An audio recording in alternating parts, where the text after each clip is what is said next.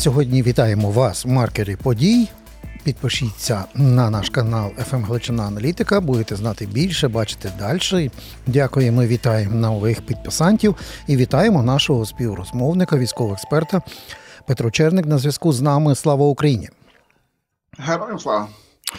Я е, хотів починати з фронту, е, пане Петре, але розумію, що не дотримуюсь рекомендації одного мого знайомого доктора. Він психіатр. Він казав: ніколи не сперечайся з психами. Якщо не знаєш, чи їм дали антипсихотропні транквілізатори і психостимулятори. Але доведеться. Тому що вчора в рамках е, своєї демократично-депутатської діяльності е, Мар'яна Безум, Безугла продовжила збирати думки. А хто у нас тепер має бути новим главкомом? Ось вам Буданов і другі в списку. І ось тут вже не вдасться нам не реагувати, тому що відбувається якась. Спецоперація, чи що це відбувається руками Мар'яни Безуглої, депутатки, яка раптом в розпал російського наступу починає хитати і ставку верховного головнокомандувача, і продовжувати боротьбу проти головнокомандувача Збройних сил України? Для мене направду неймовірно складне запитання. Це питання політичного і політологічного характеру. Я не дам такої точної і правильної збалансованої відповіді, які би від мене можна було почути. Я я людина твердих фактів, і я у першу чергу воєнний і геополітичний аналітик. Оце більше моя специфікація. Єдине, як громадянин можу відрефлексувати, що розбрат найгірше, що може з нами статися. Нагадаємо, буремне 20 століття. Ми програли тоді також московитам, але тільки тому, що не зуміли об'єднатися у тамтій боротьбі за власну державу. Ну, чотири держави ми тоді мали. Це доволі е, багато. Міжособиця неприйнятна. Я думаю, що в стратегічному сенсі ми зуміємо витримати і ці неприємності. А у військовому вимірі, от такі е, речі, вони. Чим нам е, небезпечні? Я маю на увазі саме в воєнному вимірі ну генерал Залужний на своєму місці це один з найкращих полководців, я б сказав, 21 століття. Це однозначно так. І я думаю, що всі ці нюанси навколо нього, які зараз загострюються, обов'язково будуть е, врегульовані. А де корінь причини даруйте, не моя тема, я яку я не буду залазити з етичних міркувань, у тому числі. Тоді, ви е, давайте подивимося на декілька достатньо буремних ділянок Східного фронту ми не можемо в тилу верифікувати інформацію, але розуміємо, що на Бахмутському і Авдіївських напрямках щось відбувається. Що саме за вашим аналізом? Та все направду дуже просто і зрозуміло. Путін дійшов до розуміння, що вони в стратегічній пастці, вони не реалізовують ту мету, яку вони перед собою поставили. А мета була вкрай зрозуміла ліквідувати українську державність. Їм кров з носа потрібна стратегічна передишка для того, щоб перезапустити свій воєнно-промисловий е, комплекс. А отже, ставлять перед собою вкрай зрозуміле завдання. Завдання мінімум. Завдання мінімум дуже просте: вийти на адміністративні кордони Донеччини і Луганщини. Путін віддав наказ брати Авдіївку за будь-яку ціну. Розуміємо, що Авдіївка це ворота до усієї Донеччини, так само як Бахмут. Бахмут вони взяли, але далі не просунулися стратегічні висоти наші. Як буде у підсумку, час покаже, але на, нагадаю, що Бахмут взяли за, за рахунок велетенських піхотних валів. Навіть сам е, ПВК Вагнер задекларував за 10 місяців боїв більше ніж 22 тисячі убитих. І те, що зараз відбувається під Авдіївкою, також все схоже на на те, що за за, за ціною в кишені в частині людей не полізуть. На жаль, від півтори до трьох мільйонів е, моб ресурсу у них є. А є е, фахівці, які вважають, що і всіх сім. Так, але в цьому випадку ми бачимо, що є певні речі, на які ми рефлексуємо. Якщо ще декілька тижнів тому в Авдіївці було півтора тисячі мешканців, була така дорога життя, були неперерізані логістичні ланцюжки, то зараз ні одного е, магазину немає. Заледве 300 мешканців, які не мають бажання або не мають куди евакуюватися. Виглядає достатньо драматично. Ситуація щодо Авдіївки, тобто це питання декількох тижнів, вони вели неймовірною ціною, але її все-таки візьмуть. Чи нам стратегічно важливо втримувати місто? Воно все-таки на пагорбі? Важливо тримати його якомога довше, але не до рівня безглуздя. Це також має значення.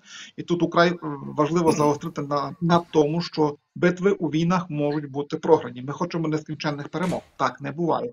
Історія знає безліч випадків успішних битв і програних воєн. Давайте нагадаємо 1658 рік битву Івана Виговського під Конотопом. Блискуче розгромив московитів. Цар Олексій навіть хресну ходу у Москві організував, бо ще пам'ятали Сагайдачного і думали, що Виговський відважиться на цей крок. Шкода, що не відважився. В підсумку там ту війну ми програли. Румунія у Першій світовій війні програла усі битви великі, без винятку Австро-Угорській імперії, але у підсумку війну виграла. От що маємо розуміти. Тому вкрай важливо правильно стратегічно оцінити ситуацію, бо занадто великі жертви заради утримання е, цього міста також не є абсолютно прийнятними.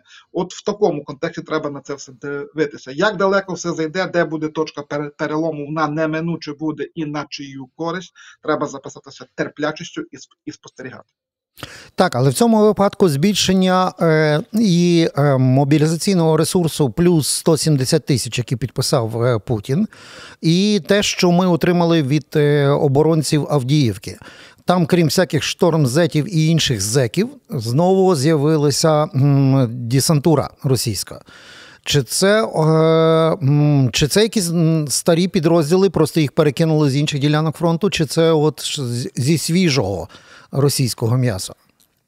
резерв вони зберегли. Давайте розуміємо те, що ми перемололи повністю їхній готовий контингент, той, котрий вторгся в Україну. Він був найкращий, він був найбільше підготовлений, але він по великому рахунку знищений. Але не в абсолютному сенсі. Найкращі резерви вони зберегли. Якщо на цю хвилину підтвердиться інформація, що це таке оті ще старі підготовлені резерви, то це означатиме тільки одне: вони направду налаштовані дуже серйозно і будуть робити все можливе, щоб Авдіївку взяти. Чим все закінчиться, направду не дам точного прогнозу надто високі ставки у цій битві. Так, а в цьому випадку е, все більше і більше у нас в різних містах в тилу відбувається акції. Можна назвати акції протесту, де люди виходять із зрозумілими гаслами. Тепер черга інших заберіть тих, хто вже півтора року е, напередку. Е, ну, відповідно, люди вимагають нової мобілізації, ротації і так далі. Ну та альтернативи мобілізації немає. Війна зжирає людське життя і буде зжирати. Ми маємо усвідомити, що війна екзистенційного характеру. Або ми їх, або вони нас. Я вже нагадував початок ХХ століття, що ми їм програли тодішню війну. Давайте ми зрозуміємо, а що ж московити зробили після там теє війни. Вони організували голодомор, і це на голову не, не налазить, коли матері їли своїх дітей. І якщо хтось думає, що в разі нашої капітуляції ми зможемо з ними домовитися, це глибочезна помилка. Ні, ну це добре би було, якби хтось думає, але я е, з ранок почав з того, що подивився наступний геноцид. Ага. Війна з війни завжди має ще більшого. Але є нюанс. Ми дуже швидко дуже хочемо дати швидкі відповіді на запитання, які ми не порушували 30 років. Ми 30 років повноцінно не займалися не те, щоб своїм е, оборонним укладом, а нормальною звичайною підготовкою солдата і офіцера. А тепер все з коліс. О, така сувора дійсність. Власне, ви сказали з коліси, я так само реагуючи на фразу, що хтось може думає, хтось не думає. Таке відчуття, що багато хто не думає, бо я сьогодні ранок почав від відео е, ролика прямо із засніжених Карпат. Там е, недешеві авто утворили пробку на Буковель. Здається, ТЦК з Франківська до Буковеля ніколи в гості не заїжджала. Так що одним війна, а нормальним людям Буковель так виглядає. Ну, на превеличезний жаль, цей менталітет наш ще пост, постсовковий, що це не моя війна і тому подібне. Ну нам доведеться долати ще неймовірно довго. Це дуже довгий шлях. Я не оптиміст у частині, що якимись якимись швидкими методами можна змінити мислення людей. Ну знову ж 30 років працював наш ворог, та не тільки 30, взагалі з часів тої сумної переяславської ради, щоб е, ви, е, викохати в нас раба малороса. Ну і в якійсь частині вони досягнули результату і ламати ментальні устої суспільства це дуже довгий шлях. Я не знаю, чи ви читали Антоненка Давидовича таке цікаве оповідання про першу російсько-українську війну. Називається Шури Буря. про офіцера Шури Бурєєва руської царської армії, який зрозумів, що він козацького роду, його прізвище Шури Буря, і він і оповідання закінчується тим, що селяни вимагали всяких товарів, які були в військовому обозі, і їм було до одного місця. Ну, до дупи їм було і УНР, і війна. І щось подібне синдромно ми теж бачимо зараз, тільки більш цивілізованому, може, в вимірі з точки зору там відосиків і всього іншого. Тобто зараз ці спроби зробити реформу мобілізації, нові закони і так далі, вони дадуть свій результат, чи ми отримаємо продовження оповідання Шури Буря? Отримаємо, буде результат, але він не буде швидким. Ще раз, вдруге, даруйте, наголошую, не буде швидким. Ніщо так важко не змінюється, як людська свідомість. Ми чомусь уважаємо, що можна все дуже різко і миттєво поміняти. Та ні, людина соціалізується з пеленок, а повноцінним членом суспільства стає далеко за 20 років, а дехто в своєму мисленні взагалі не стає повноцінним членом суспільства. Наші світоглядні позиції, наша культура, наш спосіб мислення, світогляд, самосвітогляд і тому подібне це речі, котрі формуються десятиліттями, сотнями, а навіть тисячоліттями. Є таке поняття, як історичні ментальні наративи, і не можемо, і не зламаємо все так швидко, як би нам цього хотілося. Проведу один дуже цікавий приклад, бо нещодавно ознайомився з дуже з дуже цікавою американською роботою по соціології е, часів Другої світової війни, коли американці почали працювати з підлітками у тій частині Німеччини, яку вони мали під контролем. Після Другої світової з підлітками 12-16 років вони дійшли до висновку, що вони по лікуванню від нацизму не підлягають. От прошу почути не підлягають і дійшли до правильного висновку, почали працювати з дітьми із 7 років. І повноцінну нехвору нацизмом німецьку націю вони отримали аж у кінці 80-х. Нам прищеплювали нескінченний цей ген, ген рабства, е, меншовартості, другосортості. А ми хочемо за, за кілька місяців щось змінити. Так не буває. Добре, я поверну, хочу повернутися до самих бойових дій. По перше, зима. По-друге, на деяких ділянках Східного фронту без снігу, зате такий е, такий грузький ґрунт, що там ні наша, ні ворожа техніка не йде. Е, це означає, що збільшується кількість е, артобстрілів, ракетних обстрілів і війни дронів, дронів камікадзе. І в цьому випадку останній місяць спостерігається нарощування саме їх російських ем, розробок більше, в більшій кількості fpv дрони в них. Ем, ну, Якщо раніше е, можна було говорити про паритет на певних ділянках і навіть перевагу, то зараз навпаки на дуже важливих ділянках фронту ну, є перевага саме у русських. Тобто вони це змогли в режимі тотальних санкцій налагодити. Ми в режимі світового сприяння відстаємо. Чому? Та направду просто гроші, кількість грошей не можна росіян недооцінювати. Санкції це звичайно добре. Це таке, знаєте, повільна отрута. Але допоки, а тут зараз буде момент істини, допоки продається нафта у світі, а вони один з найбільших виробників і продавців нафти, і так само газу, допоки вони будуть мати гроші. А на світових ринках закупити подібну е, і потрібну продукцію абсолютно не складає ніякої проблеми. Світ ринковий на 99 і 9%, якщо навіть не на всіх 100, бо є міфи, що муля там Північна Корея живе в неринковому режимі. В себе в країні так, але наз, назовні торгують чим тільки завгодно із наркотиками, включно росіяни уміють це все обходити і обходять. Умовно, якщо чип коштує, який їм потрібен 100 доларів, за нього треба дати тисячу доларів. Вони дадуть. крапка. І поламати ці схеми можна тільки дуже довго тривалою і наполегливою санкційною роботою. Ну а тут направду є запитання до наших союзників у першу чергу до європейців. Не таємниця, що європейські фірми з величезним задоволенням, знаючи, куди йде їхня кінцева продукція, скажімо, через ту саму Туреччину, Грузію і Казахстан із задоволенням продають свою продукцію. Підтверджений як мінімум один випадок продаж німцями металорізальних станків фірми Спінер, котра якраз і е, виробляє ті станки для виготовлення снарядів. Така жорстока і нещадна дійсність. І що що, а е, грошей на те, щоб посилювати воєнний тиск на Україну, вони не будуть шкодувати. Але тут теж дуже важливо правильно витримати баланс, не виробляють, а складають у такому режимі з власної технологічної зброї, за винятком кількох класів ракет, які поставили на конвейер, у них практично не, немає. Е, двотактний двигун до шахеда 136 вони не змогли побудувати. Так, так але тут виникає, дивіться, в, пане Петре, виникає певний кон'юнктивний дисонанс, бо речник повітряних сил Ігнат каже, та вони нагромаджують стратегічні ракети, в тому числі і ті, які можуть нести і ядерний заряд, і він оцінює їх в районі 870 штук. Ну це якось не корелює з вашими словами, що вони от цей двотактовий мопедний двигун не можуть зібрати. Корелю, корелює ще як? Чи та ще як корелює? Вони зберегли ті виробництва, котрі на їхню точку зору до початку війни були продуктивними. Той самий Х-47М2 Кенеджал 130 елементів е, імпортних як таких. Е, Орлан 10, яким не дуже сильно пишаються, там там тільки оболонка їхня, підкреслю, оболонка. Уся телеметрична апаратура, німецька і японська. Двигун е, двохтактний бензиновий також. Е, японський знаменитий їхній бронеавтомобіль Тигр, яким не також дуже сильно пишаються, комплектований американським двигуном Камінс. А скажімо, найкраща модернізація Т-72 Б3 тепловізійні всі системи французькі.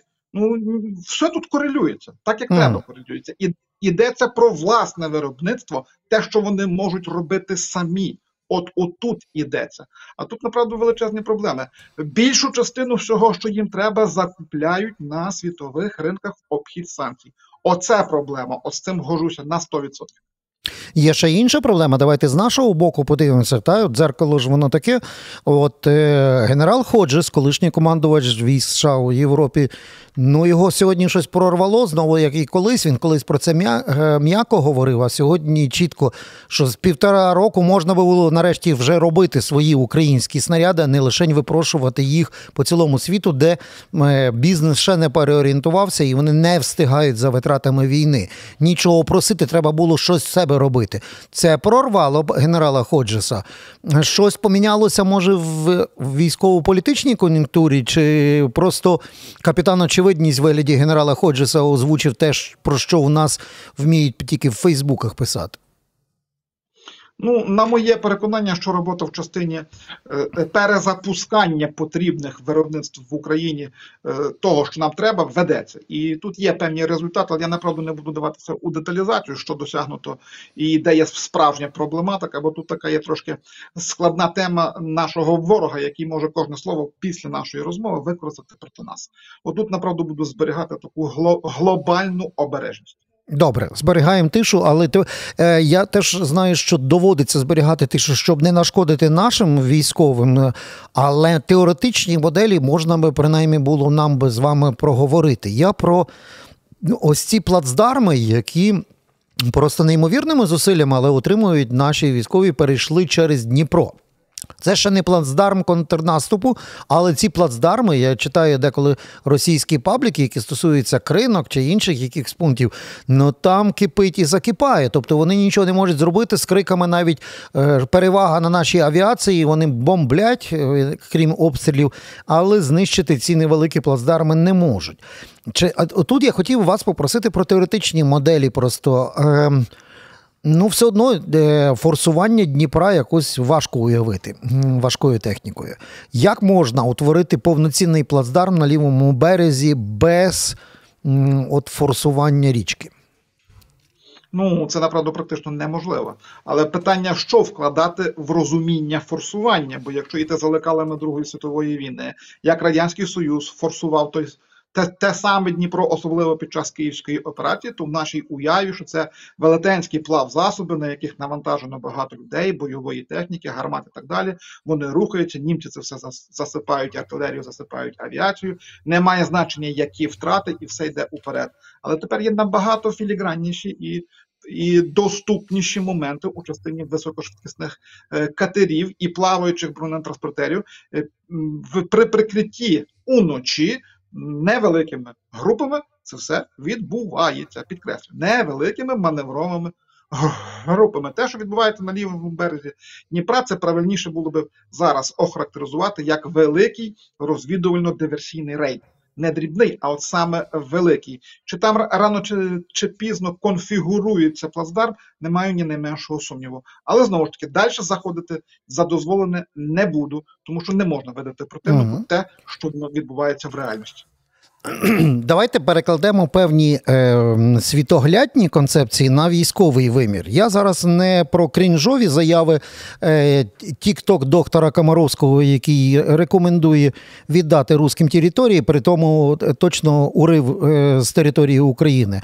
Ну е, а я більш про такі світоглядні. От, наприклад, ми нещодавно з е, істориком професором Ярославом Грицаком говорили. Він казав, що немає змісту класти українських військових, визволяти території Донецької і Луганської областей, бо люди нам цінніші, а ті люди, які там, не вартують таких жертв.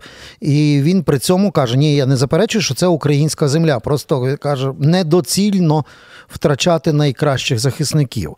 Це історик так каже, так? Він е, гуманітарій. А ви, як військовий, скажіть, чи це правильна логіка, чи це наратив, який просто заходить під іншим соусом? Я скажу свою точку зору як воєнного аналітика, але я би не став воєнним аналітиком, якби я глибоко не вивчав воєнну історію. Так от, Донбас в лоб ніхто ніколи не брав. Підкреслю, нема в історії випадку, щоб Донбас був взятий ні в Першу, ні в Другу світову війну. Це велика височина і це колосальна міська забудова. Ідемо від протилежного, це найкращий спосіб аргументації. Вони Авдіївку не можуть пройти. Чому? Тому що ми її укріплювали з 2014 року. Це це те саме стосується Мар'їнки. А тепер давайте подивимося дзеркально в їхній бік. А ви думаєте, там з їхнього боку не укріплено? Та укріплено так, що важко собі уявити, що там відбувається, скільки там залито бетону. І якщо не засипати це все, підкреслю, не засипати це все важкими бомбами, давайте ми згадаємо так зване знищення Гамбурга у літку 43-го року. 26 квадратних кілометрів британці з з американцями вирівняли до пороху, підкреслюю, до пороху сотні тисяч тонн. Не одиниць, не одну бомбу, не дві, не три, а сотні тисяч тонн там засипано. І ніхто не думав ні про яке цивільне населення і тому подібне. А це була Друга світова війна, там була своя логіка, там були свої моменти і тому подібне. Тому дуже твердо, дуже твердо, з воєнної точки зору, якщо російська армія зберігає той рівень спротиву, який в нас зберігає, а по лінії Суровікіна вони б'ються ну, на смерть, і це не можна недооцінювати, то як проходити Донбас без таких е, бомбовозів, як Б-52, Б-1, Б-Lancer чи, чи Б-2 Spirit, я не уявляю. От просто не уявляю. А в нас їх немає. В нас їх немає і не буде. І не буде. І не Ось. буде. Тому треба треба тверезо дивитися на цю проблему. Я неодноразово та й збився з ліку скільки разів модерував власну ідею. До старої лінії розмежування розумію, як діти. Розумію, абсолютно.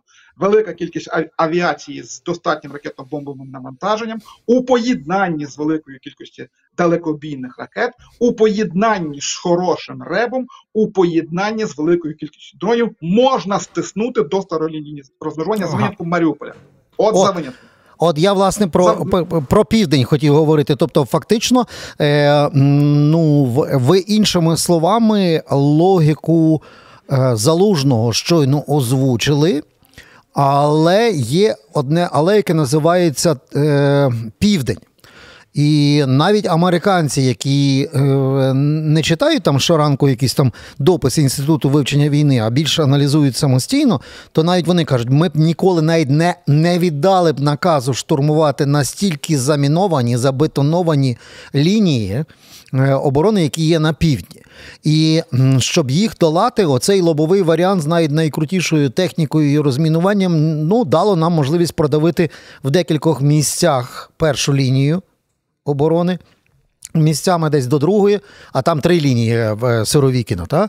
І в цьому випадку, як ви бачите, вихід, якщо ви кажете, бачите вихід на кордони розмежування початку на, е, вторгнення, то вихід на море.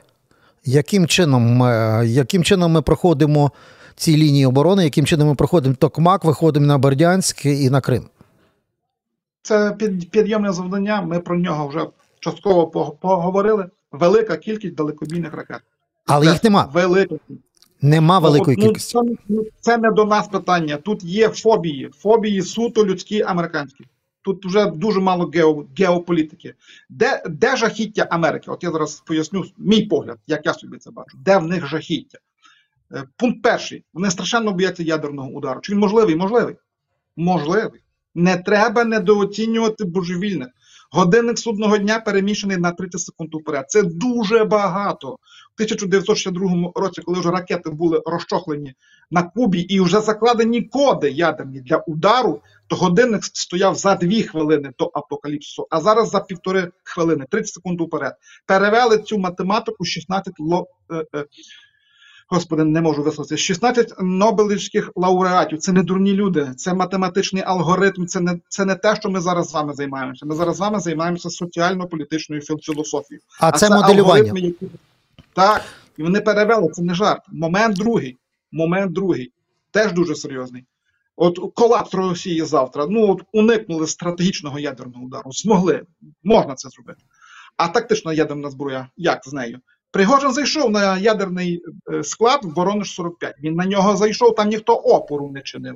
Скільки у світі організацій ІДІЛ, Хамас, Талібан, та кілька десят, та приїдуть колум, колумбійці із наркокартелів, вирішать поборотися за кілька ящиків ядерних снарядів. Ну що таке ядерний снаряд? Це 152 мм шириною і до метра довжиною. Та його без проблем, умовно, через Канаду завести у Вашингтон. І там навіть не ядерний, просто обкласти вибухівкою і підірвати, щоб було радіаційне забруднення. Та це катастрофа.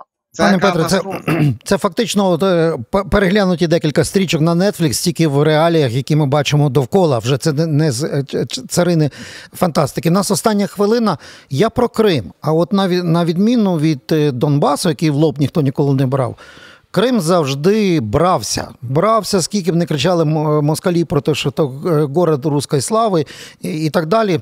Крим має зовсім інакші системи, і в цьому випадку є шанс, що ми Крим відвоюємо в, в рамках завершення цієї воєнної кампанії на якусь мирну угоду чи ні?